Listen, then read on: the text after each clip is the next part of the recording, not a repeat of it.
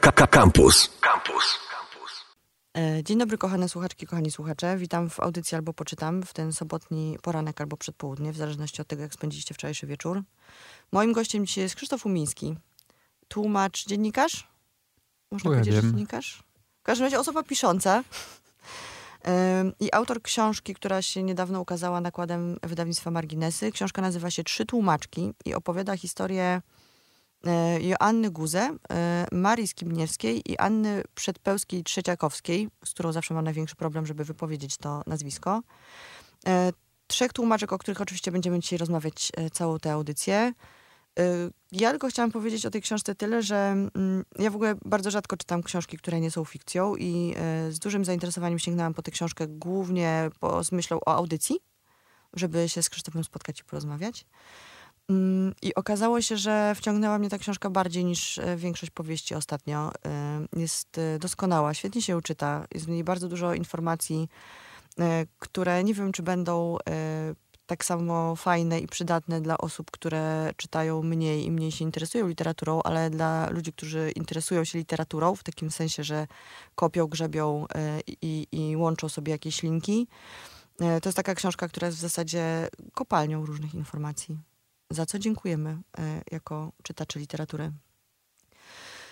No dobrze, e, zacznijmy od tego, co jest dosyć oczywiste, e, że ostatnio dużo światła pada na tłumaczki tłumaczy, dużo więcej niż kiedyś. W ogóle zaczyna się doceniać, zauważać, pisać na okładkach i tak dalej, tak rozmawiać z nimi szerzej niż tylko w tym gronie literaturoznawców. Powiedz mi, skąd się wziął u ciebie pomysł, żeby napisać książkę e, o trzech i to jeszcze w dodatku tłumaczkach, a nie tłumaczach i tłumaczkach? Co to za, co to za pomysł? Hmm.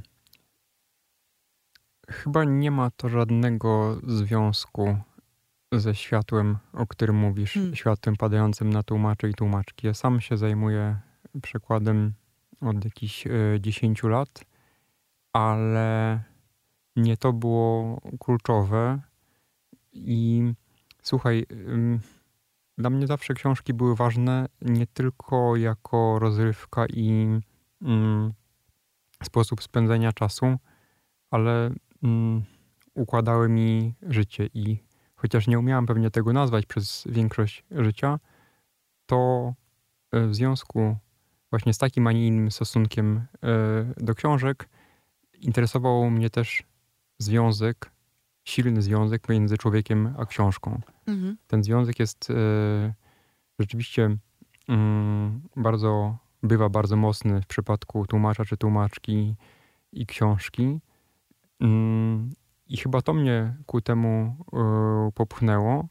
Chociaż oczywiście był też jakiś bodziec e, bezpośredni, bo właśnie pisałem tekst poświęcony Johnowi Lekaremu. Rozmawiałem z, również z osobami, które go tłumaczyły i jeden z rozmówców powiedział mi na marginesie tejże rozmowy, tłumacz i totalitaryzm to jest e, wielki temat. I wtedy pomyślałem, że może by się przyjrzeć e, losom tłumaczy czy tłumaczek, które były aktywne w Polsce po II wojnie światowej.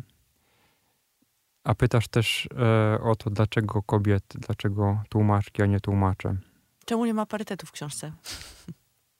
O, chyba to jest wbrew pozorom dosyć osobiste pytanie i może odpowiem ci cytatem z filmu Fight Club, gdzie narrator mówi, jeśli dobrze pamiętam, jesteśmy pokoleniem mężczyzn wychowanych przez kobiety. No dobrze, e, masz plus milion punktów, bo Fight Club to jest e, absolutnie najlepszy film e, wszechświata i ostatnio dużo o nim rozmawiam z ludźmi. Tak, to jest, to jest dobry cytat i dobre wytłumaczenie wyboru.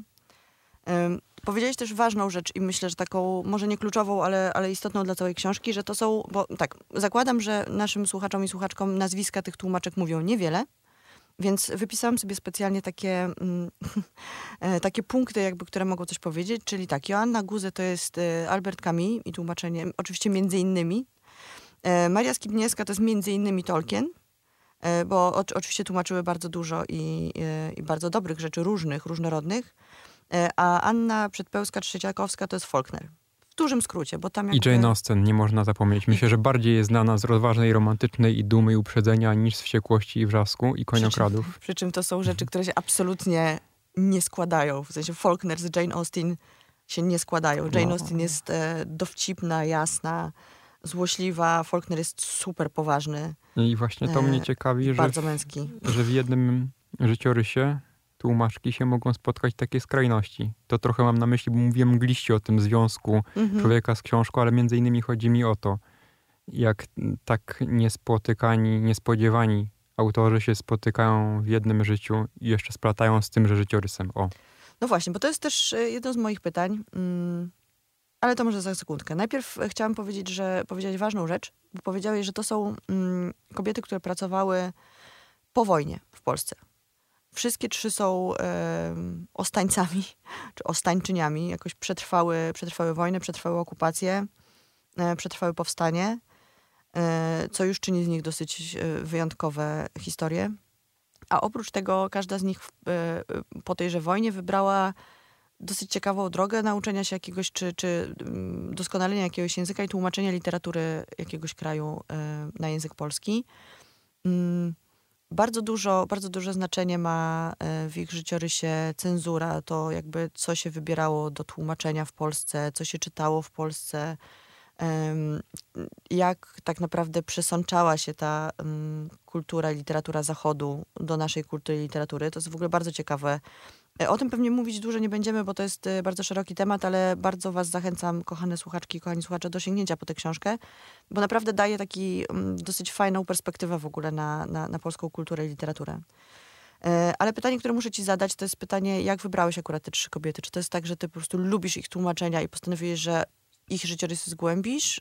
Czy to jest tak, że jakby zacząłeś od jakiejś jednej informacji i to potem cię prowadziło dalej po tych, po tych kobietach? Lubię je. I czytałem ich książki od małego, a nawet wcześniej, bo jak jeszcze niezupełnie samodzielnie sam czytałem, to matka mi przeczytała na głos na przykład Hobbita i Władcę Pierścieni, co nie jest tak często spotykane, bo rozmawiałem parę dni temu e, z kolegą na temat tych wczesnych e, doświadczeń książkowych, że o tym, że mm, często pomiędzy Hobbitem a Władcą Pierścieni dokonuje się to przejście w życiu młodej osoby, kiedy zaczyna czytać samodzielnie. A ja Mhm. jakimś cudem, nie wiem jak to jest możliwe, zważywszy, że miałem wtedy malutkiego braciszka, załapałem się jeszcze na czytanie chyba całego Władcy Pierścieni na głos. Mhm. I czytałem przekłady Skibniewskiej, czytałem e, Trzech Muszkieterów Guzę jako dziecko, a potem e, Camusa. Pamiętam takie deszczowe lato na Warmii, kiedy przeczytałem Dumę i Uprzedzenie i rozważną i romantyczną Anny Przedpełskiej-Trzeciakowskiej i chyba Targowisko Próżności w przedwojennym przekładzie autora. Nie pamiętam teraz. W każdym razie e, miałem wstępną listę osób, e, które mnie interesowały. E, ona była dłuższa niż trzypunktowa.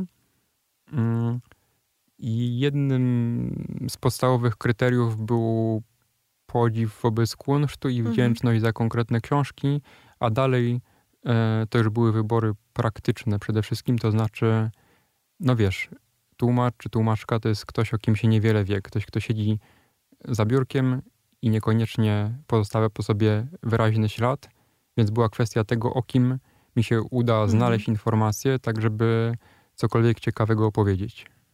No właśnie, bo ostatnia twoja bohaterka, czyli Anna Przedpełska-Trzeciakowska, Maria Skibniewska, jak rozumiem. Maria Skibniewska jest ostatnia, tu patrzę po okładce e, na, na, na kolejność. E, Maria Skibniewska to jest ta osoba, o której tak naprawdę wiadomo najmniej. To są wszystko jakieś informacje zapośredniczone i opowiadane przez innych ludzi. I zastanawiałam się, e, czemu się tak uparłeś na to, żeby o niej pisać. Bo ona faktycznie, sta- znaczy, nawet, nawet jak się to czyta, czy nie mówię, że to się źle czyta, tylko jakby ten jej życiorys stawia opór. E, I tak jakby ona faktycznie nie chciała e, za bardzo ludzi wpuszczać do tego swojego świata. A ty jednak mimo wszystko, e, wbrew trochę źródłom i informacjom, postanowiłeś napisać ten rozdział o niej. Mhm. Odpowiem trochę od końca, ale dojdę do Mhm. sedna twojego pytania. Mm, Powiedziałaś, że wszystkie trzy bohaterki przeżyły drugą wojnę światową, co się zgadza oczywiście, natomiast ta wojna przecięła życie każdej z nich w trochę innym momencie. Mhm.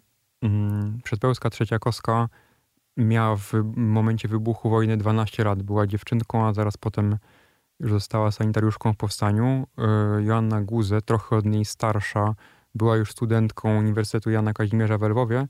Natomiast Maria Skibniewska była już w pełni dojrzałą kobietą, 35-letnią, bo urodziła się w 1904 roku, czyli jeszcze w carskiej Warszawie. I y, jej wojna życie przecięła chyba w sposób najbardziej bolesny. To znaczy, nie chodzi mi o śmierć bliskich czy, czy utratę rodzinnego domu, co było doświadczeniem każdej z tych bohaterek, ale że ona jej odebrała życie już ułożone i ukształtowane.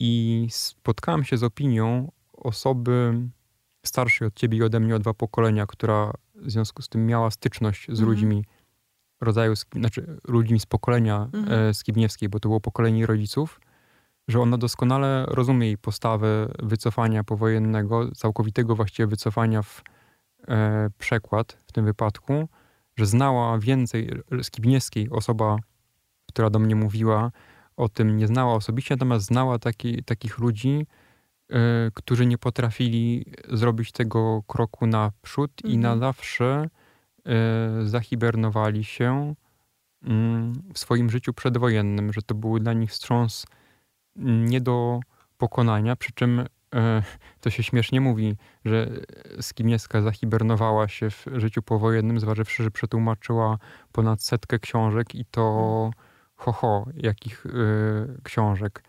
E, ale mm, zaczęłaś od tego, zapytałaś, czy nie mogłem jej sobie darować, skoro mhm. tak mało o niej wiadomo nie mogłem sobie y, darować, chociaż bałem się, że to, że to jest skazane na, na porażkę, dlatego, że w jej przypadku to poczucie wdzięczności i jakiegoś przyciągania było najsilniejsze chyba.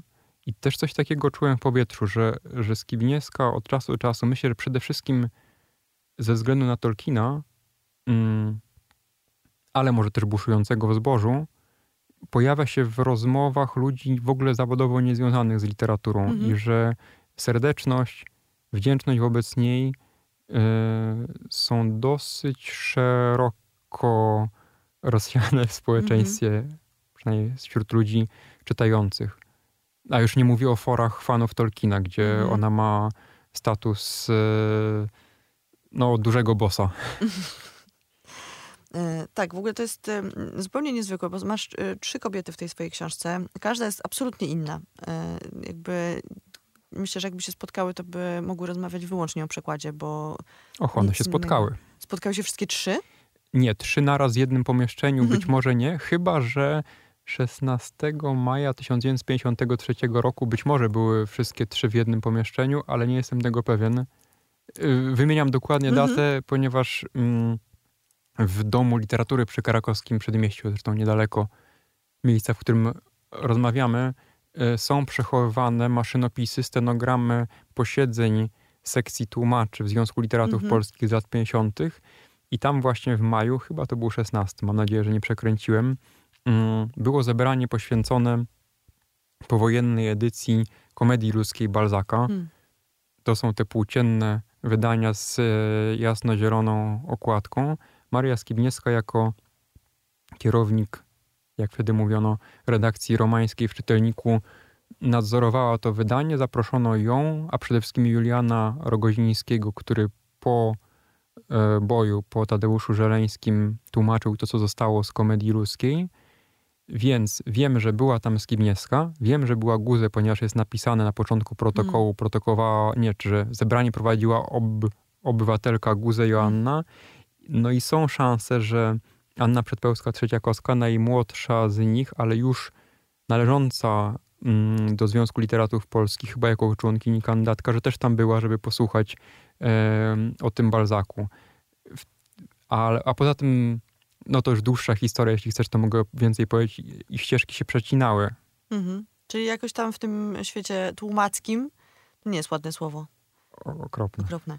E, ale to dobrze, że się przecinały, bo faktycznie w, w, książce się łączą, ale łączą się, mam wrażenie, tylko i wyłącznie e, jakby twoim sposobem pisania i twoim piórem. No bo, bo każda z nich jest e, absolutnie oddzielnym bytem i jest wyjątkowa. E, Ja oczywiście mm, absolutnie zakochałam się w Joannie Guzę, która jest e, pierwszą opisywaną przez ciebie kobietą. Płakałam, bo to, to jest w ogóle, mm, powiedzmy też trochę o tym, jak jest skonstruowana ta książka. Bo pierwsza część, czyli część o Guzę jest e, w zasadzie listami jej pisanymi do różnych ludzi. Z twoim komentarzem. Tak. e, I mogę wtrącić, czy chcesz? Oczywiście, wtrącaj. Rzeczywiście tutaj w końcu po różnych przymiarkach, kiedy też napisałem ten rozdział w zupełnie innej formie, narzuciła się forma powiedzmy powieści epistolarnej, e, dlatego że Joanna Guze e, prowadziła tak żywą korespondencję i dlatego, że postawiła po sobie tak dużo listów z tak, e, do tak różnych osób w różnej tonacji, listów z, pisanych w ciągu ponad 60 lat, że trochę szkoda mi było tego nie wykorzystać, a potem czytałem listy Van Gogha do brata, które ona Mhm. przetłumaczyła i ta edycja jest skonstruowana na tym patencie właśnie, to znaczy, że są, tylko że to jest zrobione na sposób bardziej akademicki, są listy Vincenta do Teo, y, a one są przeplatane komentarzem, w którym się wyjaśnia, co w danym okresie Mhm. e, działo się w życiu Van Gogha, tylko że jest to komentarz poetyce bardziej akademickiej, faktograficznej, a mój trochę inny. No twój jest, em, chyba to jest pie- pierwszy moment, kiedy muszę przeczytać cytat, bo jest e, jedna rzecz, która mnie absolutnie ujęła. Em, I to chyba właśnie, chociaż nie, to jest może przy drugiej tłumaczce, ale to i tak powiedzmy o tym. Mm, Szukam teraz, kochani słuchacze i słuchaczki, cytatu. O, proszę. E, Jest to moment, w którym, nie, dobrze pamiętałam, moment, w którym Joanna Guze jedzie do Paryża do Alberta Camus. No i opisujesz, że się spotkali, że on jej dał e, książkę z autografem i piszesz, e, mm, to z pewnością pamiątka ich jedynego spotkania, ta książka wspomniana. Trzymając ją w ręce, pomyślałem, że gdybym złowił złotą rybkę, moje pierwsze życzenie brzmiałoby: Rybko, zamień mnie w zapalniczkę albo paczkę gitanesów, przenieś do gabinetu przy Rue Sebastien Botin, e, daj posłuchać tamtej rozmowy. Pomyślałam sobie wtedy, jak przeczytałam to zdanie, że jesteś em, szaleńcem. Bo jeżeli ktoś złowi złotą rybkę, to zazwyczaj chce pieniędzy albo pokoju na świecie, a ty chcesz zostać zapalniczką na biurku e, noblisty. Co to o tobie mówi? Mm. Ojej, wolałbym, żeby słuchacze i słuchaczki sami sobie odpowiedzieli, jeśli to ich zainteresuje, ale ja rzeczywiście często fantazuję o złowieniu złotej rybki i ponieważ tak często o tym fantazjuję, to być może za bardzo szafuję przy różnych okazjach tymi życzeniami. Pewnie ich by się więcej uzbierało. A no, o tej rozmowie mm, nie, wiadomo byłoby prawie nic, e, gdy jej świadectwem materialnym, jak sądzę, jest dedykacja mm, w książce e, Réflexion sur la peine capitale, rozważania o karze śmierci, E, ale też tak się szczęśliwie złożyło i właściwie tym wszystkim osobom, o których zaraz będę mówić, jestem przerażająco, przerażająco wdzięczny, dobrze, nie będzie przerażająco wdzięczny. E, Zmierzam do tego, że Joanna Guzek, która prawie nic o sobie nie mówiła i żadnych wywiadów nie udzielała, na niecały rok przed śmiercią dała się, jak rozumiem, namówić na, na spotkanie, na rozmowę Jackowi Szczerbie i wtedy mm, udzieliła najobszerniejszej, znanej mi wypowiedzi na temat swojego, no, przede wszystkim na temat pracy tłumaczki i tam również wspomniała tę rozmowę z Albertem Camusem, jak siedzieli właśnie w jego gabinecie w e, wydawnictwie Gallimard pod legendarnym adresem przy ulicy Sebastien Botin, która chyba teraz już jest przemianowana na ulicę Gallimarda, właśnie Gastona Mhm. Gallimarda. I jak e, Camus i Zakard oboje mm, palili na potęgę i Camus za każdym razem wstawał, ob- obchodził stół dookoła, żeby jej podać ogień. Wspaniałe. To są, e, właśnie to są te rzeczy, które podejrzewam, że dla ludzi, którzy em, nie czytają książek albo czytają ich mało, to, to po prostu e, myślą sobie teraz, że jesteśmy absolutnymi geekami i wariatami, że to w ogóle kręci. Jesteśmy Natomiast dla ludzi, którzy, którzy się naprawdę jarają książkami, to są takie rzeczy, e, no tak, ja też bym chciała być w tym pokoju. Mm, Jest tak, że jak czytałam tę twoją książkę, to mm, pomyślałam sobie, że jakby te określenia, które mi przychodzą do głowy, to jest e, empatia i czułość wobec tych e, twoich bohaterek. Piszesz tu w ogóle, y, mm, znowu muszę przeczytać fragment, e, przepraszam. Będziecie sobie sami potem czytać i wybierać swoje fragmenty. Natomiast to też mnie ujęło, mm, jak piszesz o swojej bohaterce, że zastanawiałeś się, w wieku lat tam 26 nad tym, co to znaczy być dojrzałym. I piszesz coś takiego. Jak, że, że traktujesz dojrzałość jako równowagę miękkości i twardości. Miękkość to empatia, łagodność, słodycz, troskliwość, subtelność, wielkoduszność, zdolność do ustępstw, kompromisu, przebaczenia. Twardość, odwaga, siła woli, upór, energia, wytrzymałość. Najbardziej chyba podziwiam osoby, u których twardość harmonizuje z miękkością, przy czym pozostaje ukryta, nie jest wystawiona na pokaz i nie szuka poklasku, schowana na trudne chwile. E, I to są takie rzeczy, wiesz, to jest jakby jak cz- człowiek kupuje książkę mm, i mm, książkę o tłumaczkach, to spodziewa się jednak takich, e, takiego opracowania jakby ich e, dorobku e, tłumaczeniowego e, jakiejś takiej suchej analizy ich żyć, a nagle dostaje taką bardzo czułą opowieść tak naprawdę biograficzną o tych kobietach, bo piszesz tu oczywiście, też mam pozaznaczane, już nie będę wszystkiego może czytać, na różowo mam pozaznaczane momenty, w których piszesz o tłumaczeniu i o, o tym, co to tłumaczenie dla ciebie znaczy i jakby co tłumaczenie robi książce i co tłumacz robi tłumaczeniu. Natomiast jest też cała masa takich bardzo osobistych rzeczy w tej książce. E, I zastanawiam się, czy ciebie jako osobę gdzieś te twoje mm, bohaterki zmieniły, czy, czy, czy obcowanie z ich życiem coś ci dało? Bo zaraz rozmawiamy o tłumaczeniu jako takim, ale, ale też piszesz o nich w taki sposób, jakby faktycznie dotknęły gdzieś tam twojego życia. Dotknęły. To jest tak trudne pytanie, że chyba nie umiem na nie ad hoc uczciwie Mhm. odpowiedzieć, ale mogę tylko odpowiedzieć ogólniej, że pisanie czyjegoś życiorysu, czyjegoś portretu przez kilka lat pozwala się przyjrzeć siłą rzeczy z bardzo bliska i bardzo uważnie życiu drugiej osoby, tak jak właściwie nie ogląda się cudzego życia Mhm. przy, innej, przy żadnej innej okazji. Chyba, że jesteśmy czytelnikami biografii. Tylko, że to jest namiastka, ponieważ dostajemy już gotowy materiał. Albo kiedy czytamy powieść, która opisuje ludzkie życie od, e, Mhm. od kolebki aż e, po grób. I nie chcę wchodzić w szczegóły, bo chyba nic mądrego bym nie potrafił mm, zaimprowizować, ale samo to, że się człowiek tak uważnie przyjrzy drugiemu życiu, wznosi przed nim coś w rodzaju lustra, Mhm. którym też widzi siebie i lepiej rozumie siebie i swoje wybory, a może swoich bliskich. No i to jest pouczające. Mm, To ja bym zachęcała do tego, y, jeżeli nie interesują Was tłumaczki mm, jako takie, to i tak zachęcam do sięgnięcia po tę książkę, bo mm, mogą Was zainteresować kobiety, które za tymi e, tłumaczkami stoją, czy w zasadzie to bez sensu, bo one są po prostu kobietami.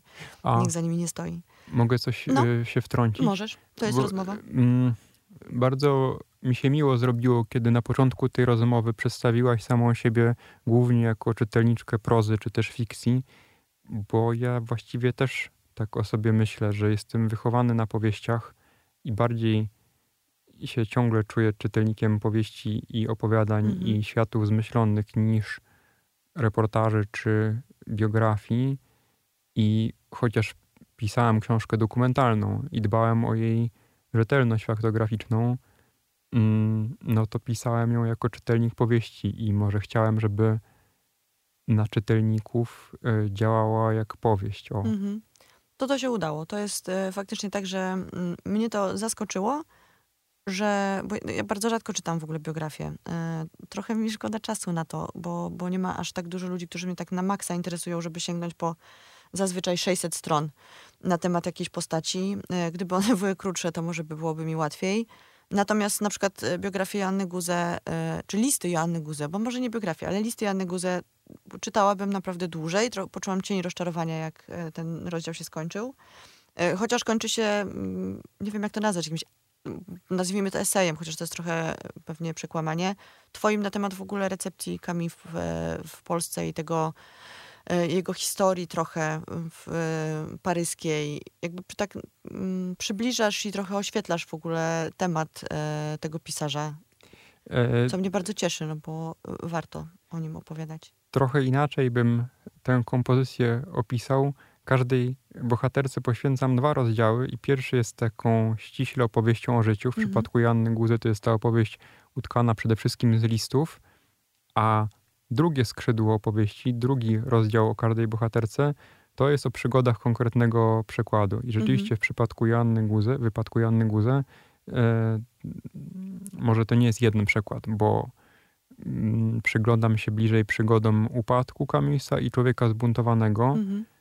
I pokazuje na jaki moment e, premiera tych książek w Polsce przypadła, z jakimi to się wiązało zagrożeniami, ponieważ e, upadek Guzę mogła przetłumaczyć i on się mógł ukazać w piwie mm, zaraz po październiku, po 56 roku, natomiast e, chwilę potem śrubę przykręcono i już nie było szans na mm, wydanie planowanego Mhm. człowieka zbuntowanego. Ona wówczas się, Joanna Guze, porozumiała się z Jerzym Giedroyciem i przemyciła swój przekład e, człowieka zbuntowanego na zachód, żeby on się ukazał e, w Paryżu, żeby Giedroyć e, to wydał bez jej nazwiska, ani Mhm. na okładce, ani na stronie tytułowej, no bo, bo za to można było pójść do więzienia wtedy. I zresztą ktoś inny, nie ona, poszedł nie za tę książkę, Mhm. tylko kilka lat później za książkę Feliksa Grossa. Mhm. E, Upadek w ogóle to jest e, też e, dobrze, że o tym mówimy, bo, bo upadek się zaraz ukaże w tłumaczeniu, nowym tłumaczeniu Ani Wasilewskiej w, znowu w piwie. E, 3 marca jest spotkanie i poprosiłam Krzysztofa, żeby to spotkanie poprowadził, więc mm, zgodził się i będzie można posłuchać, mam nadzieję, bardzo ciekawej rozmowy znowu o Kami. On jakoś tak będzie wracał moim zdaniem teraz trochę, bo, bo chyba ma swój czas. Znaczy, zawsze był czytany, ale mam wrażenie, że teraz jest taki moment. I nie mówię o dżumie i o tym, że jest, e, że jest koronawirus, tylko o tym, że te jego książki faktycznie chyba zaczynają jakoś coraz bardziej rezonować z rzeczywistością. I cieszą mnie nowe przykłady. E, Mam nadzieję, że będzie też nowy przykład człowieka zbuntowanego. Bardzo nad tym Nie pracuję wiem, i czy, e, czy ktoś się podejmie i e, Zawsze i- się znajdzie jakiś wariat, który się tego podejmie. wiem, że Mhm. Joanna Guze się nad tym męczyła strasznie, Mhm. ale uważała, że warto. A co do upadku, to jest zagadkowa książka i ilekroć do niej wracam i się nad nią zastanawiam, to, to przychodzą mi jakieś nowe myśli do głowy, co nie znaczy, że tę książkę lubię i najbardziej właściwie, skoro no, ten przekład, o którym powiedziałaś, Anny Wasilewskiej, on się już ukazał w literaturze na Mhm. świecie w 2018 roku, ale powiedzmy, że to był obieg ograniczony. Ale tak naprawdę najbardziej to jestem ciekaw, e, co by ten upadek e, zrobił w głowie osoby dwudziestoletniej na przykład. Mhm. Ojejku, jakbym chciał, kurczę, jakbym spotkał kogoś, kto kończy liceum albo, albo już jest po szkole średniej i przeczytał upadek, strasznie byłbym ciekaw, czy go to obchodzi, czy nie obchodzi i co sobie myśli. No to kochane słuchaczki, kochani słuchacze, e, jeżeli ktoś z was mieści się w przedziale wiekowym e, 20-25 Nie no, nawet, a E. młodsze jeszcze lepiej. e, albo jest młodszy i przeczytał e, Kami, mamy nadzieję, że takie osoby są i nas słuchają, to bardzo proszę e, napisać do nas, będziemy z wami rozmawiać o tym. Ale ja mówię serio, jakby jeżeli jest taka osoba, mój adres mailowy można znaleźć w internecie, jestem naprawdę tego ciekaw, to nie jest taka gadka na użytek audycji. A, no właśnie, bo jeszcze powiem wam o tym, bo to może istotne, że po, postanowiłam, żeby ułatwić sobie kontakt z wami, bo odpowiadanie na maile idzie mi hm, nie najlepiej. E, założyłam stronę na Facebooku, która się nazywa Audycja o książkach albo poczytam, więc jeżeli macie jakieś pytania dotyczące książek albo chcecie się zgłosić do opowiadania Krzysztofowi o tym, jak odczytujecie upadek, to e, ta strona na Facebooku jest dobrym miejscem, żeby się skomunikować. E, Mam jeszcze do ciebie pytanie, bo musimy do tego dojść jakoś. E, Pytanie o twoją pracę tłumacza, no bo piszesz e, o tłumaczkach, które są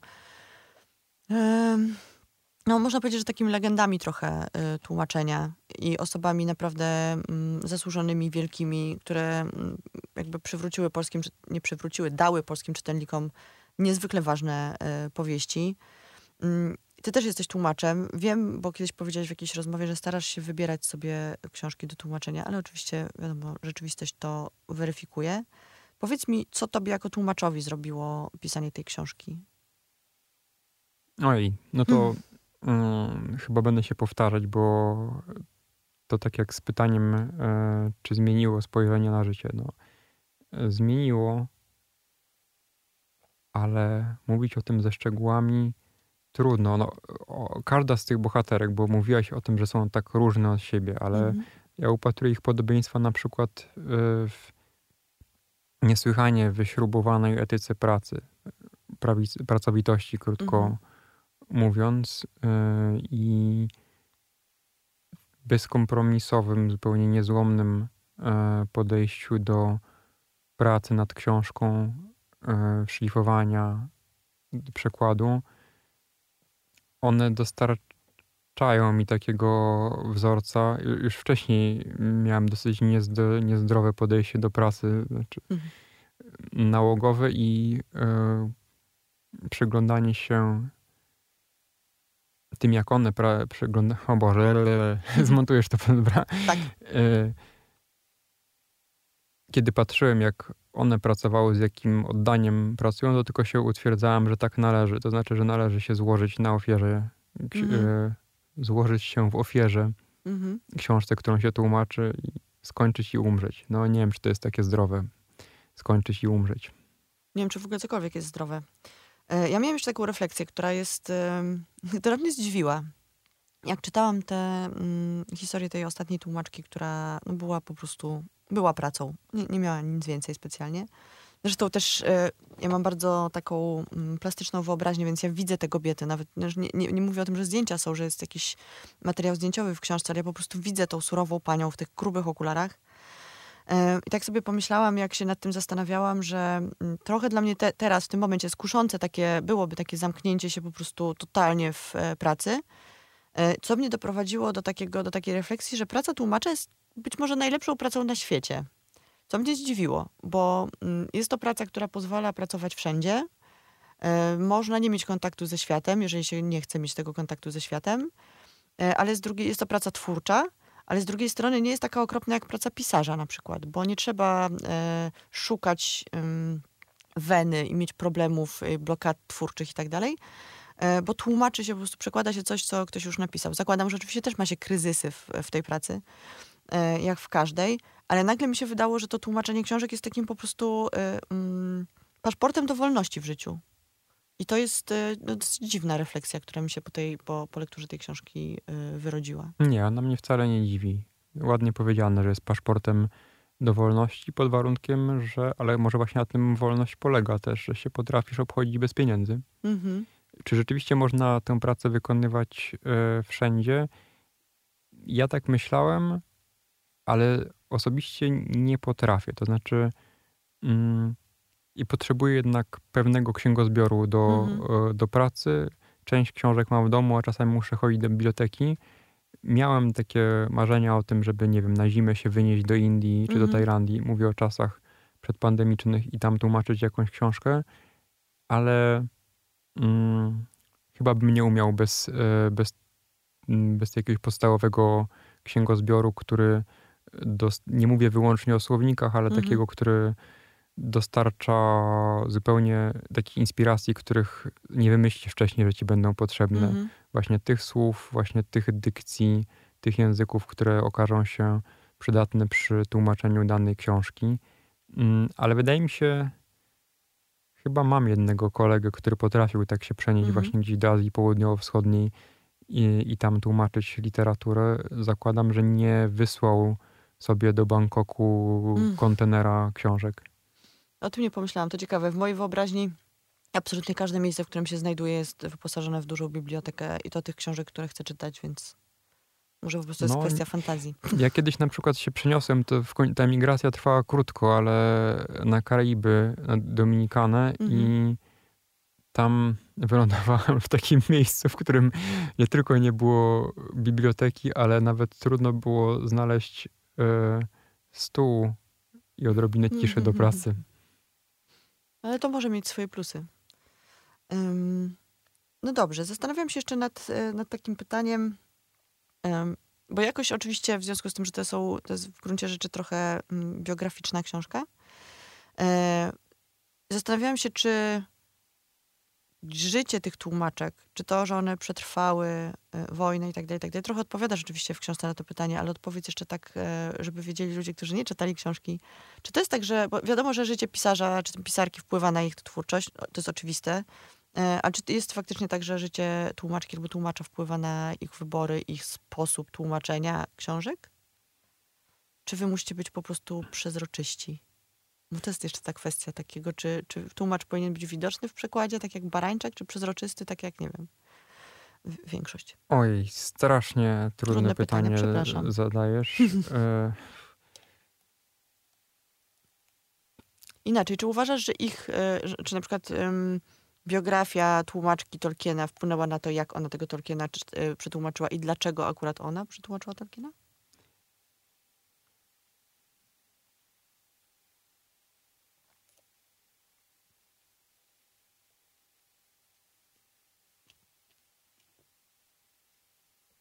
Nie da się oddzielić życiorysu od języka, którym operujemy to jest dosyć banalne, ale no, suma naszych spotkań, kontaktów językowych, lektur wpływa na to, jak mówimy, jak piszemy i jak tłumaczymy. Mhm. Nawet jeśli odpowiedzialny, profesjonalny tłumacz dostosowuje się do stylu mm, pisarza, nie zniekształca go własną manierą, przynajmniej w teorii, to jednak jego materiałem wyjściowym jest własny język zgromadzony przez całe życie. W tym sensie biografia czy przynależność pokoleniowa Marii Skibniewskiej miała wpływ na to, jak Tolkien, jak Władca Pierścieni mm. wygląda, nie tylko Władca Pierścieni, bo także Hobbit i Rudy Gilly, jego pies i Silmarillion. Mm, jak te książki brzmią po polsku. Z dzisiejszego punktu widzenia ktoś powiedziałby może, że są nieco staroświeckie, ale myślę, że to jest staroświeckość ciągle komunikatywna i zrozumiała i bardzo piękna, to znaczy nieskażona różnymi przykrymi zjawiskami współczesnej polszczyzny. To jest pierwsza odpowiedź, jaka mi mhm. przychodzi e, do głowy, ale jest też, e, rozumiem, drugi wymiar tego pytania, nie językowy, tylko bardziej powiedzmy egzystencjalny. To znaczy, czy to, że się przeszło okropności wojny, wpływa na stosunek do literatury. Mhm to mnie strasznie ciekawiło, czy ciężar y, doświadczeń wojennych sprawia, że człowiek e, nie bierze się na plewy, że, że jest bardziej wymagający wobec literatury. Jedyną osobą, którą mogłem o to zapytać wprost jest Anna Przedpełska-Trzeciakowska i miałem wrażenie, że to pytanie ją średnio obchodzi. To znaczy próbowałem jakoś odpowiedzieć, ale widziałem, że jej myśli są gdzie indziej i że mhm. nie odnajduje się w tej kwestii. A pozostałe Naprawdę nie wiem. Wiesz, no, Czesław Miłosz pisze o tym, bo trochę stąd się te, ta refleksja, to pytanie wzięło, mm. że Miłosz pisze mm, w zniewolonym umyśle o tym, że jak ktoś przeżył, że intelektualista, który przeżył wojnę w Europie Wschodniej, na dużą część e, dzieł kultury XX wieku e, przed II wojną mm. światową patrzy z, z pogardą, i, e, bo, bo one nie sprostały mm, temu testowi, jakiemu rzeczywistość poddała mhm. dzieło czy myśl. No i myślę, że stosunek Miłosza e, do literatury, do, do hierarchii literackich był naznaczony doświadczeniem wojny. I trudno mi tak naprawdę sobie wyobrazić, żeby, nie wiem, żeby Joanna Guzeń nie myślała o tym w sposób trochę podobny. Abstrahuję mhm. od tego, że, że, lubiła czytać Miłosza, zwłaszcza eseje. Mhm. No tak, bo to, jest, to są faktycznie takie pytania, które możemy sobie zadawać i mm, próbować na nie odpowiadać z odległości, ale być może ze środka te odpowiedzi nie są takie, mm, takie jasne i oczywiste. E, cieszę się trochę, że powiedziałeś o tym e, Tolkienie i o tym, że to jest język trochę już trącący myszką, ale cały czas jakby ludzie go czytają i lubią i, e, i są do niego przywiązani, bo za dwa tygodnie bodajże moją gościnią w, e, będzie tłumaczka Ani Zielonego Wzgórza, e, autorka nowego przykładu. E, wiemy, my wiemy, nie wiem czy wy wiecie, słuchaczki i słuchacze, że jest jakaś po prostu straszliwa burza wokół tego nowego przykładu. Ludzie traktują to jako osobistą obrazę, że jest e, Anny, e, Ann z Zielonych Czytów, Anna w Green. Gables. Tak, Mówienie o Annie Bańkowskiej, że jest tłumaczką Ani z Zielonego Wzgórza jest grubą nieścisłością, nawiasem mówiąc. e, znaczy, ale przy, no tak, to prawda. Jest e, tłumaczką kanadyjskiej nowej... powieści tak, Anna w Green Gables, prawda. która po polsku ukazuje się pod tytułem Ann z Zielonych Szczytów. E, tak, to było uproszczenie oczywiście, ale zakładam, że, że słuchaczki i słuchacze jednak cały czas są osadzeni w tym e, poprzednim tłumaczeniu i w poprzednim tytule. Ja jestem szalenie ciekawa tej rozmowy. Książkę dopiero dostałam, będę ją czytać. Nie będę jej czytać z założeniem, że mi się nie podoba, bo to jest absolutnie idiotyczne. To bardzo uważam, miłe. Że, e, uważam, że trzeba eksperymentować, e, aczkolwiek e, eksperymenty typu tłumaczenie postaci z e, Cervantesa, spo, spaszczanie ich nazwisk, imion, nie podoba mi się za bardzo i nie, nie przepadam za takim e, sposobem podchodzenia do, do przykładu idei języka, ale y, nic nie wykluczam. Będę czytała na głos, wtedy się dużo lepiej słyszy y, to, jak jest przetłumaczona książka, do czego was, e, słuchacze i słuchaczki, serdecznie zachęcam. E, Musimy niestety kończyć. Książka, o której rozmawiamy, żeby była jasność, nazywa się Trzy tłumaczki. Napisał ją Krzysztof Umiński. Wydało wydawnictwo Marginesy. Bardzo wam polecam tę książkę, jeżeli wam, wydaje wam się, że nie interesują was tłumaczki i nie chcecie przeczytać tej książki, bo to nie wchodzi w wasz e, zakres zainteresowań, e, to gwarantuję wam, że to jest nieprawda i że znajdziecie w tej książce na pewno bardzo dużo rzeczy, które będą dla was ważne i, i, i fajne i ciekawe. I co gorsza, po tej książce będziecie musieli przeczytać e, co najmniej kilkanaście nowych książek. W ciężkich przypadkach uzależnienia, takich jak mój, będziecie musieli porównywać tłumaczenia e, książek mm, różnych tłumaczek, więc e, ostrzegam, nie jest to książka bezpieczna. Bardzo Ci dziękuję za rozmowę. Dziękuję. Was zapraszam w przyszłym tygodniu porozmawiam dla odmiany z tłumaczem. e, Tomaszem Pindlem będę rozmawiała o młodym z Hollywood reportażu, powiedzmy, że reportażu o najkrwawszym gangu w Salwadorze. Będę was zachęcała do lektury tej książki, ale też będziemy znaczy rozmawiali o tym, jak się tłumaczyło e, książkę, która moim zdaniem, w, mo- w mojej perspektywie laiki, laiczki, laiczki, jest takie słowo? Powinno być. Powinno być. E, Do tłumaczenia była trudna, więc zachęcam Was e, serdecznie do słuchania w przyszłym tygodniu i za dwa tygodnie, jeżeli chcecie posłuchać o nowym tłumaczeniu Ani Zielonego Wzgórza.